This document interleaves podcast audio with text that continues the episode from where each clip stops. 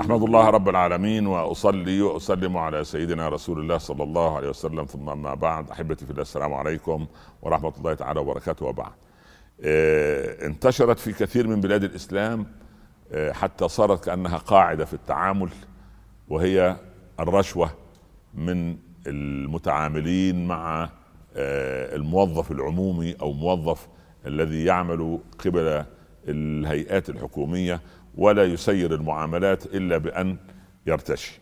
ابن اللتبية وضع بصمة خطيرة في عالم الفقه أرسله النبي صلى الله عليه وسلم ليجمع صدقات بني فلان. ناس قبيلة يجمع منهم الزكوات يعني كعامل على بيت المال. فذهب ابن اللتبية وقال للنبي صلى الله عليه وسلم هذا لكم وهذا أهدي الي.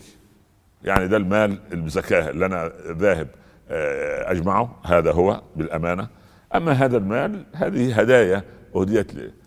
النبي صلى الله عليه وسلم صعد المنبر وكان إذا غضب عليه الصلاة والسلام ينفر منه العرق الهاشمي. قال نرسل الواحد منكم ليأتينا بالصدقات. فيقول هذا لكم وهذا أهدي الي أولو جلس في بيت أبيه وأمه. أكان يهدى إليه شيء؟ يعني يقول لك يا شيخ ده مش رشوة. شوف يسمون الحرام سوف يأتي زمان على أمتي يسمون الحرام بغير أسمائه. فمن ضمن الرشاوى يقول لك إيه؟ دي تمشيط حال. تمشيط حال. مشيت بطنك يا بعيد انت سبحان الله. كيف يعني مشيت؟ تمشيط حال يعني إيه؟ إيه اللي تمشيط حال؟ ده انت راجل مرتشي وحرامي ولص وأفاق. وأنا لو رئيس المؤسسة أنكل بك. أنت سارق للمال العام ومبتز لأموال الناس ومغتصب لأموال الناس. تقول لي تمشيط حال؟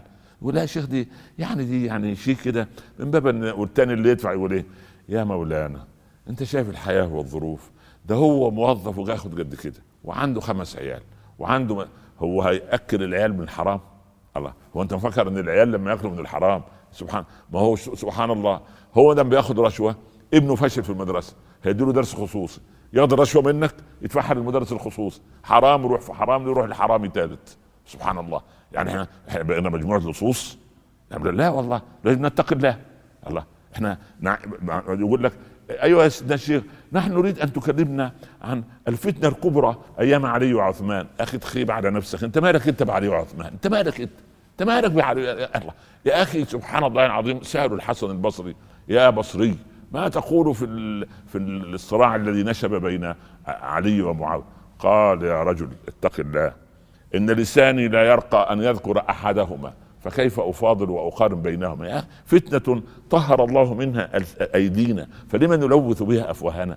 ده في ناس عاملة ثارات وحروب إلى الآن فكرية على المسألة. يا أخي خليك أنت في فتنة الرشوة اللي أنت رايح تدفعها. اتق الله شوف.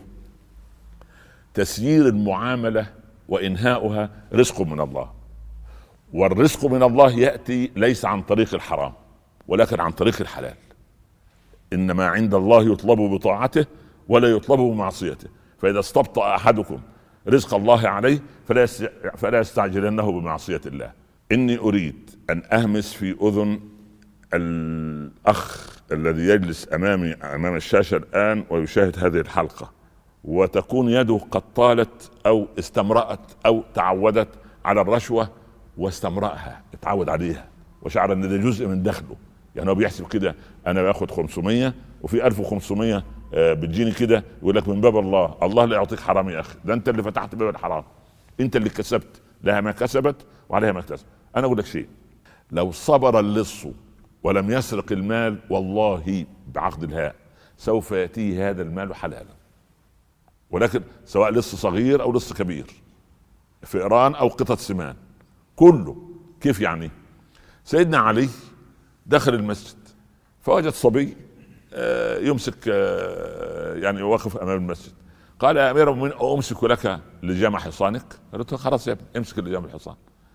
دخل سيدنا علي صلى وخرج لقي الولد سرق اللجام ساب الحصان من غير إيه؟ من غير لجام ف سيدنا علي وهو خارج من المسجد وضع إيده في جيبه وجد درهمين. قال عن نعطيهم للإيه؟ للولد هذا. فلما يجي الحصان من غير لجام قال للحسن يا بني اذهب إلى السوق واشتري لنا لجاما. راح سيدنا الحسن الله يرضى عنه وعن أبيه وعن أخيه وعن آل البيت راح السوق لقي الولد بيبيع اللجام بدرهمين. فبكى علي وقال لو صبر لأخذهما حلالا. ما أنا كنت هدوم له بس حلال سبحان الله. وهذا الذي خطف يركب دابة خطف عمامة من فوق راس أحد العلماء في الكوفة. فجرى وراه العالم فركض. قال أنا وهبتها لك قل قبلت قل قبلت عشان يحول الخطف لا أنا مش هقول لك يا مرتشي إحنا مدينك دي هبة. لا مش هبة. أنت لص ويجب أن تتوب ويجب أن تعلم أن المال الذي تمد يدك إليه حرام وأن اللحم الذي نبت من سحت النار أولى به فثق تماما ثق تماما. أن رب العباد لن يبارك لك وأولادك يطلعوا عاقين وبناتك يطلعوا متمردات وزوجتك تخليك تشوف مش النجوم في عز الظهر توديك عند عند النجوم. فاتق الله تب عن الرشوة وإياك وفتنة الرشوة. ربنا يهدينا جميعا إن شاء الله. السلام عليكم ورحمة الله.